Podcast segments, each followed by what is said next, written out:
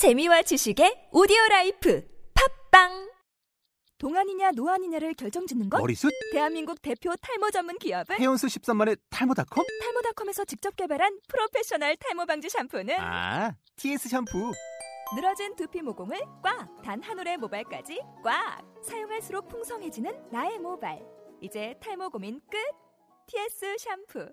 아웃도어 RV 레저 캠핑에 가장 유명한 쿨러 브랜드는 콜맨? 에이 아니야 도메틱이지 전 세계 캠핑카 냉장고도 전부 도메틱이라고 꽁꽁 얼린 생수통을 넣고 다녀야 하는 아이스박스 시대는 갔다. 전기나 차량용 배터리를 연결하면 스스로 냉각, 영하 22도까지 냉동이 가능한 냉동 쿨러도 오직 도메틱. 도메틱 쿨러로 무더운 캠핑장에서 더욱 시원한 맥주 맛을 느껴보세요 지금 바로 네이버에 도메틱 쿨러를 검색해 보세요.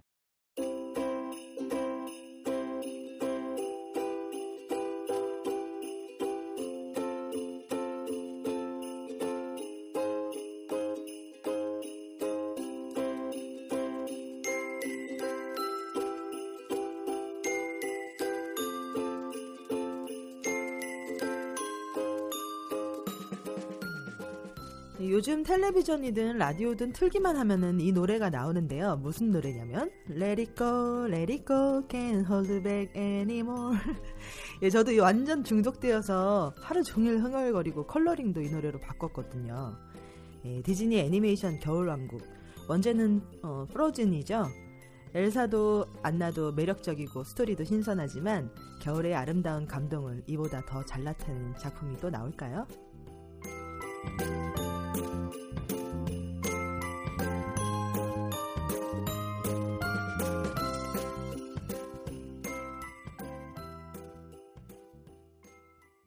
누구에게나 인생이 꽁꽁 얼어붙은 것 같은 기분을 경험할 때가 있습니다.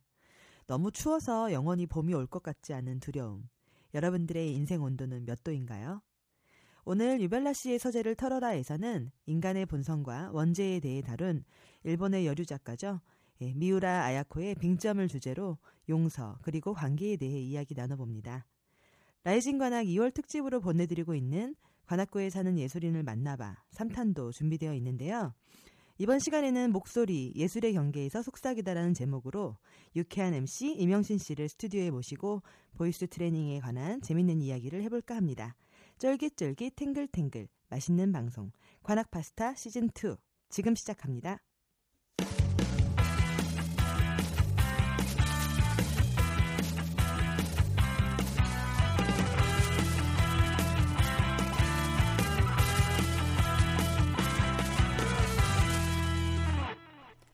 네, 유벨라 씨의 서재를 털어라. 오늘 추천하실 책은 일본의 대표 여류 작가인 미우라 아야코의 빙점입니다.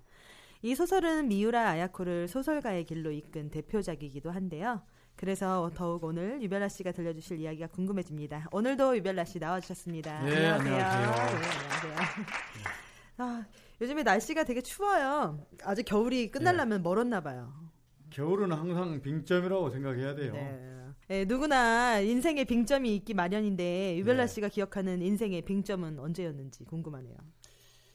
글쎄요, 특별히 언제가 기었다라고는 갑자기 물어보니까 갑자기 내 마음이 지금 얼어붙어서 지금 빙점이- 빙점 같아요. 그런데 네. 미우라 아야코는 그 소설을 쓸 때가 빙점이었어요. 네. 아시다시피 그 폐결핵에 걸려가지고 네네. 당시에 1960년대는 폐결핵이면 막 음. 죽는 병입니다. 네, 그렇죠. 그랬는데 그 어, 겨우 이제 조금 회복돼서 그, 그 시골에서 아사히 가와라고는 홋카이도에 네, 네, 도시가 네. 있습니다. 네. 저는 가보셨다 그 그러셨잖아요. 가봤었는데 네. 엄청 추운데죠. 음. 거기에서 동네에서 무슨 그 자파상을 네. 해요. 네. 원래 초등학교 교사 출신인데 네. 그러면서 그 소설을 밤 10시에 자파상 문을 닫고 이불 속에서 그걸 쓰는데 음. 잉크가 은다는 거예요. 그게 네. 좋았어요. 네. 그 인, 얼어붙은 잉크를 요 펜으로 음. 찍어서 썼다고 그래요. 네. 자기 그 피를 찍어서 쓴 것 같아요. 음. 그래서 이렇게 위대한 작품이 나온 거예요. 또 더구나 첫 소설입니다. 네, 그렇다 네. 그러더라고요. 엄청난 거예요. 네. 네. 그게 이제 신춘문예 아사히 신문의 그 신춘문예 이제 그 1억 원 정도 고려 1천만 엔이니까 1천만 엔 예, 1964년 지금부터 50년 전. 그러니까 그때 그 1천만 원이면 엄청난 돈이잖아요. 지금으로 치면은 뭐 10억 원도 네. 넘을 거예요. 그 당선돼 가지고 네. 했다 네. 그러는데 어. 저도 이제 그 소설을 굉장히 감명 깊게 이제 읽었었는데 그 제가 읽어보니까는 그 소설의 그 소설의 그 키워드가 인간의 원죄와 좀 용서라고 좀 저는 봤거든요. 예, 어떻게 보셨는지. 제대로 보셨어요. 네.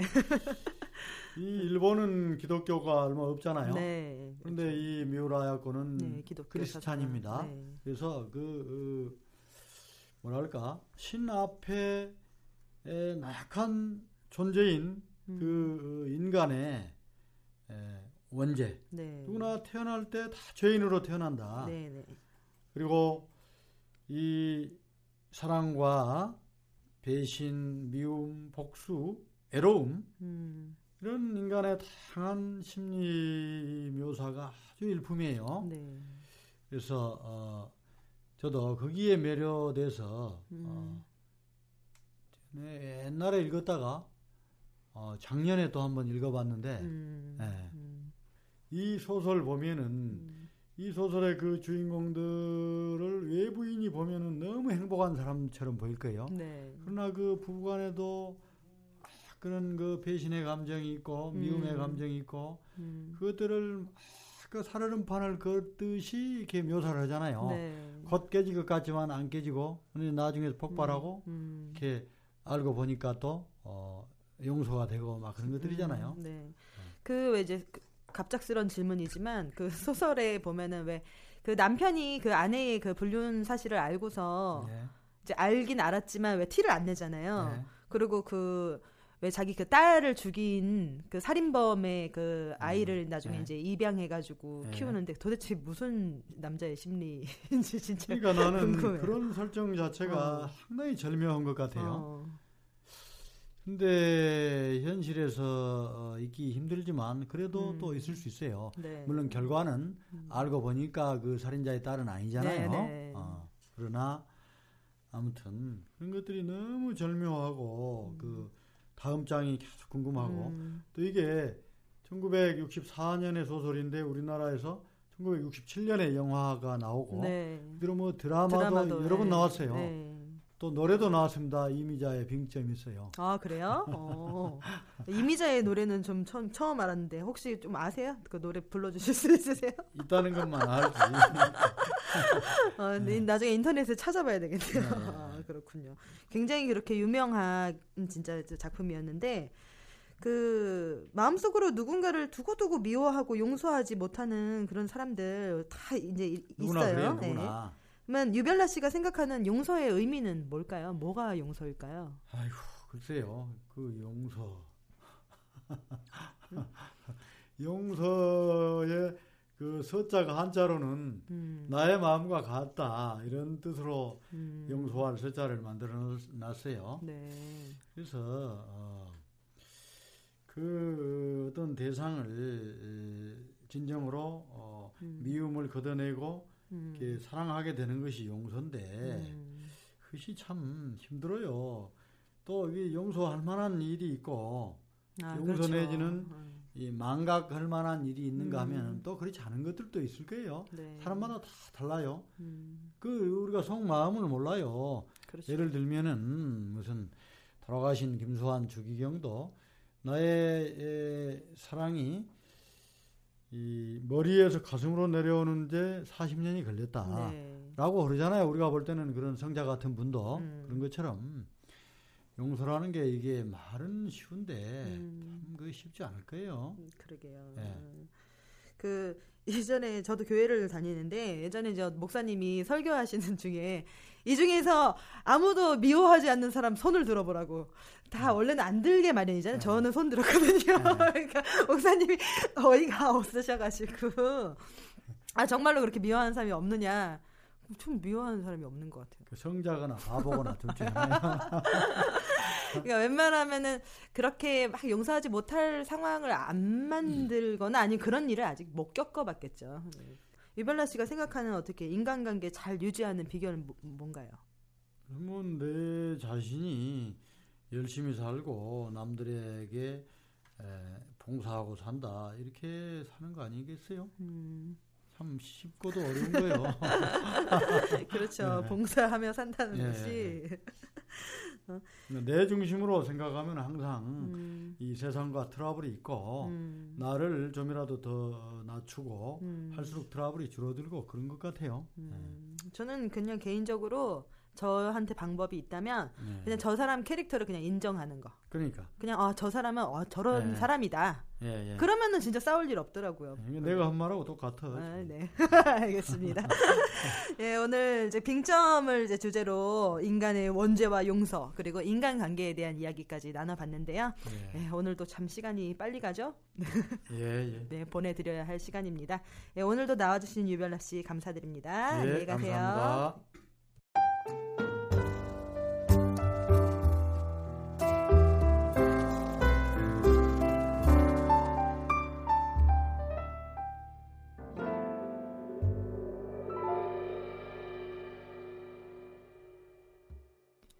예술의 정의는 무엇일까요?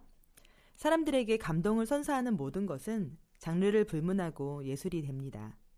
음악을 듣거나 문학, 영화, 연극, 미술 작품을 볼 때 감동이 없다면 우리는 그것을 예술로 생각하지 않았을 겁니다. 그렇다면 말은 어떨까요? 말이야말로 사람들에게 가장 직접적인 영향을 미칠 수 있는 도구일 것 같은데요.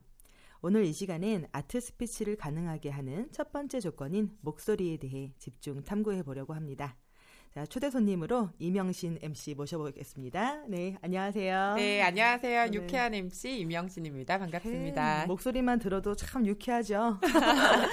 근데 이 방송이 이제 라디오인 것이 참 안타까운 것이 참 이게 미모를 봐야 사람들이 어, 더 유쾌해질 텐데 말이죠. 아이고, 거짓말을 잘하시네요. 아유, 이거 다- 화장도 안 했는데. 아유, 화장 안 했을 때 예쁜 게 어, 진짜 예쁜 거 아니겠어요? 아유, 네. 청취자 여러분, 그냥 소리로만 즐겨주세요. 아, 어, 청취자 여러분들을 위해서 좀 자기소개 좀 부탁드릴게요. 네, 제가 하는 일이 좀 궁금하실 텐데요. 벌써 전문 MC라는 직업을 가진 지 10년이 훌쩍 오, 넘었어요. 베테랑, 베테랑. 네, 그래서 음. 지금 현재는 KT Jazz in the City라는 공연을 매주 진행하고 있고요. 음. 그리고 사람들 앞에서 뭐 프리젠테이션을 하는 전문 presenter라는 직업을 하고 있고, 그리고 스피치 강연자로서 인사드리고 있습니다. 음. 직업이 많죠. 네. 네, 한마디로 정의하면 대중 스피커, 어, 대중 앞에서 그렇군요. 이야기하는 사람이라고 생각해 주시면 됩니다. 음, 오, 좀 신선하네요. 대중 앞에서 얘기하는 사람이 이제 직업인 네. 그런 경우인데 프레젠테이션을 전문으로 그렇게 하는 사람이 따로 있는 거예요? 네. 뭐 예를 들면 어떤 데서 프레젠테이션을?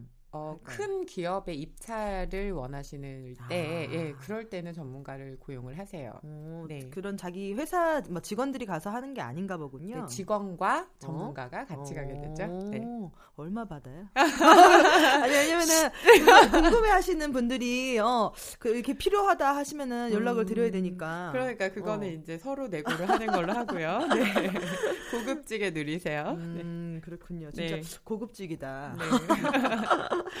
참 그렇 옛날 생각이 나는데 제가 98년도에 우리나라 이제 나레이터 모델이 이제 거의 초반에 이제 들어왔을 때 아, 네. 제가 거의 한 2기 나레이터 모델 출신이거든요. 아이고. 믿기지 않으시겠지만 네.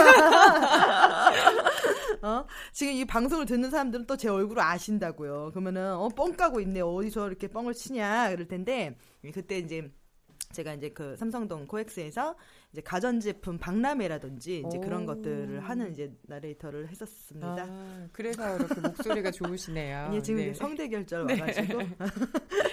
아, 그렇고요 아무튼 그 새해가 이제 됐어요. 네. 어떻게 뭐 좀 나이 한살 한 살 이렇게 먹는 거 피부로 좀 느끼시나요? 아우, 아우. 달라요. 아우. 나이는 누리고 싶지 않네요. 네. 아, 근데 저 우리 임영신 MC 나이 거꾸로 먹는 것 같아요. 아, 참 뭐, 감사합니다. 아까도 뭐 화장 안 했는데 그러면서 막 모자를 지금 눌러 쓰고 계시는데, 응? 그래도 피부가 참 좋네요, 진짜. 아, 네, 부러워요. 감사합니다. 네. 자, 오늘 그 목소리 예술의 경계에서 속삭이다라는 그런 거창한 네. 제목을 좀 붙여봤는데요. 예, 거창하게 해주셨어요. 어, 이제 오늘 나눌 이야기 이제 주제가 이제 voice 예, 목소리에 대한 건데요. 네. 근데 아무래도 이제 전문 MC로 이제 활약하시면서도 그 voice 트레이너로도 활동하고 계시잖아요. 네. voice 트레이닝 뭐 이런 게 좀 어, 뭘까요? 어, 목소리 자체를 바꾸고 싶으신 분도 굉장히 많이 계시고요. 음. 특히 1대1 대화에서는 이제 음. 크게 문제를 갖고 계신 분이 별로 안 계세요. 아, 네. 근데 아무래도 사람들 앞에서 이야기하는 직업이나 음. 경우가 굉장히 많아지다 보니까 음. 많은 분들이 목소리 자체 소리를 키우시거나 네. 아니면 조금 더 효과적으로 전달력이 좀 있는 그런 음. 목소리를 갖고 싶어 하세요. 아, 예, 그래. 그런 분들을 트레이닝을 합니다. 그런 분들이라면은 뭐 어떤 직업군에 계신 분들이 특히나 좀 원하시는지. 네, 예를 들면 강사나 교사분들이 가장 많으시고요. 음. 네, 그 다음에는 이제 취업을 준비하는 학생분들이나 음. 좀 연설이나 이런 걸 많이 하셔야 되는 CEO 분들이 개인 트레이닝을 아, 많이 하십니다. 그렇군요. 네. 그 이제 그 교사라든지 이제 그런 사람들은 좀 이해가 되는데 학생들도 그렇게 면접 때문에 일부러 네, 받는 거예요. 네, 신뢰감 있는 오. 목소리로 이제 자기 표현을 좀 더 하고 싶기 때문에 예, 음. 그런 친구들이 많이 하죠. 음. 그럼 이 voice 트레이닝을 받으면 어떻게 목소리가 좀 신뢰가 이제 있어지나요? 좋아집니다. 네.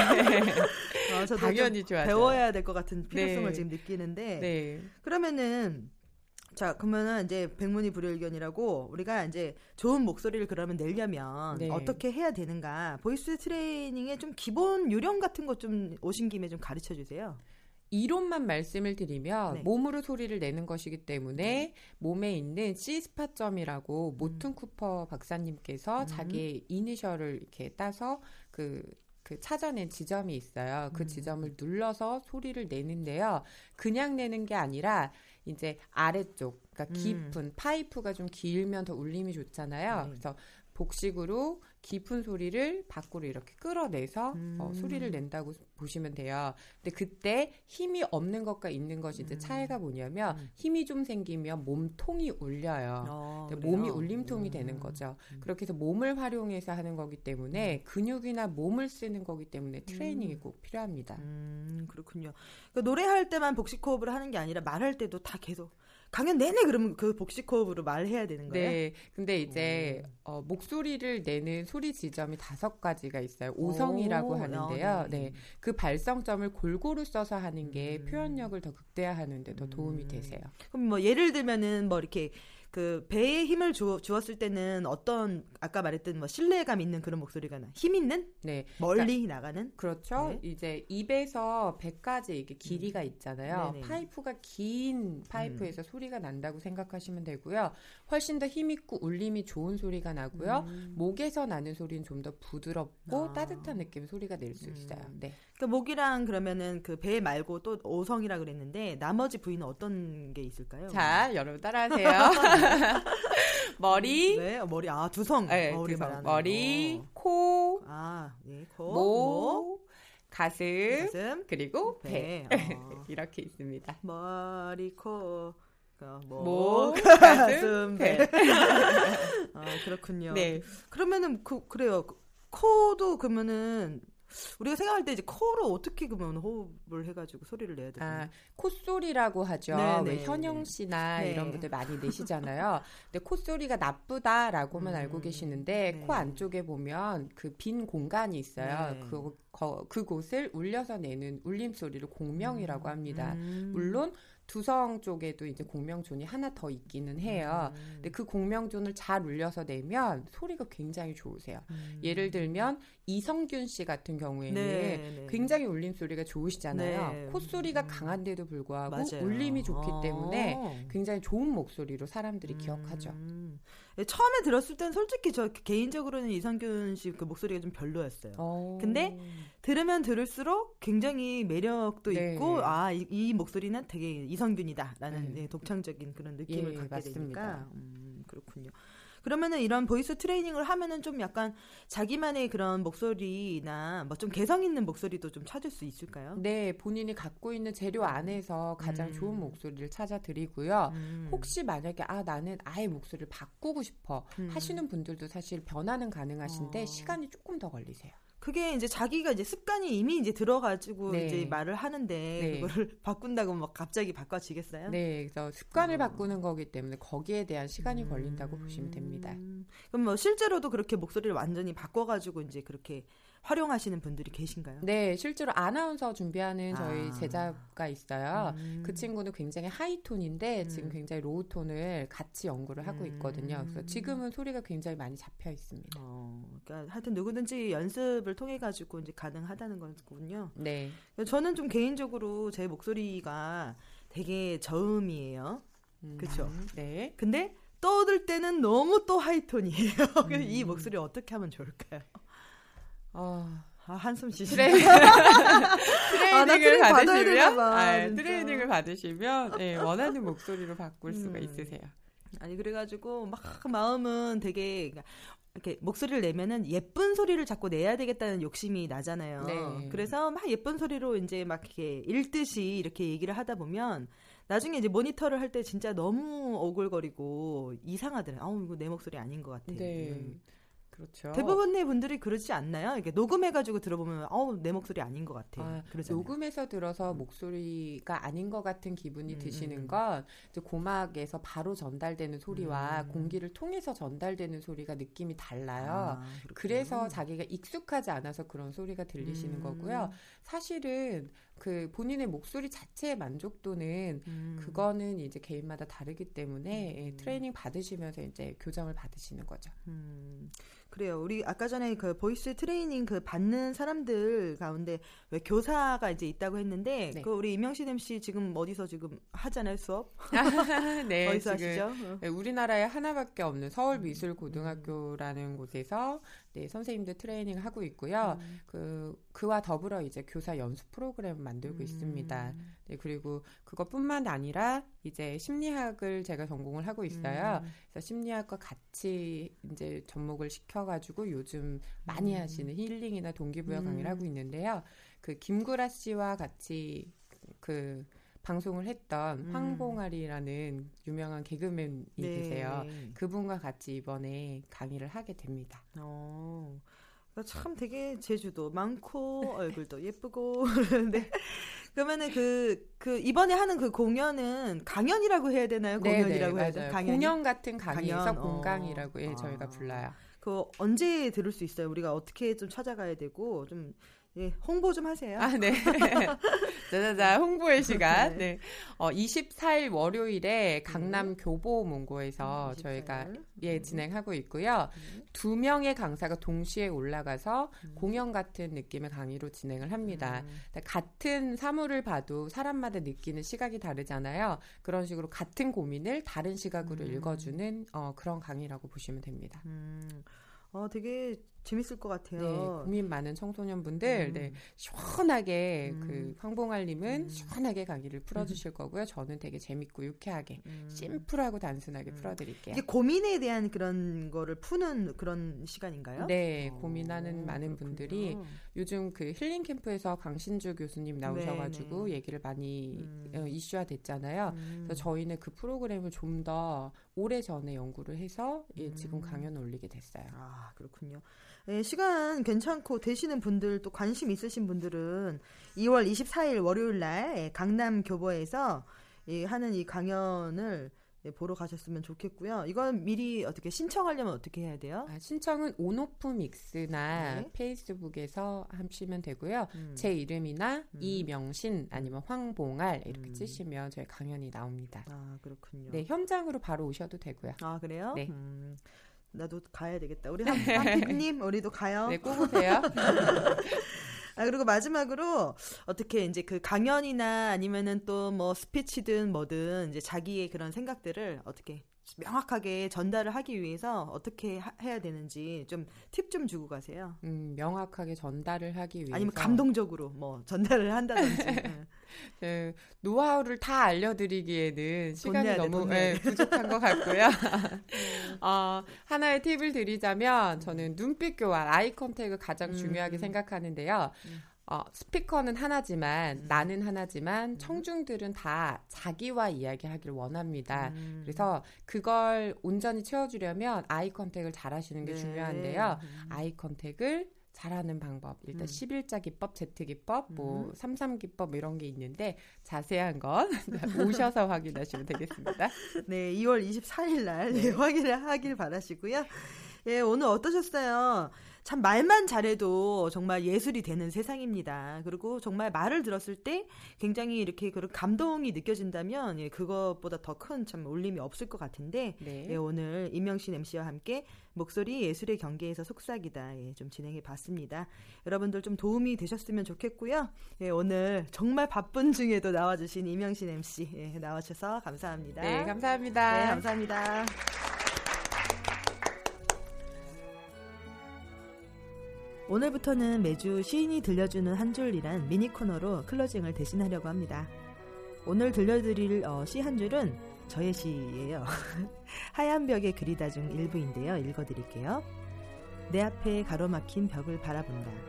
수도 없이 가로막았던 벽. 도무지 뛰어넘을 수 없던 벽도 눈 내리는 밤엔 하나의 스케치북이다. 아기뺨 같은 가로등 사이로 스치는 눈발들이 붉은 벽에 순수한 배경으로 다시 그려지고 생채기 난 영혼이 말없이 아물 때까지 하늘보다 멀리 있던 별들은 골목으로 내려와 끈질기게 한방눈처럼 내 안에 스민다. 네, 한주 마무리 잘 하시고요.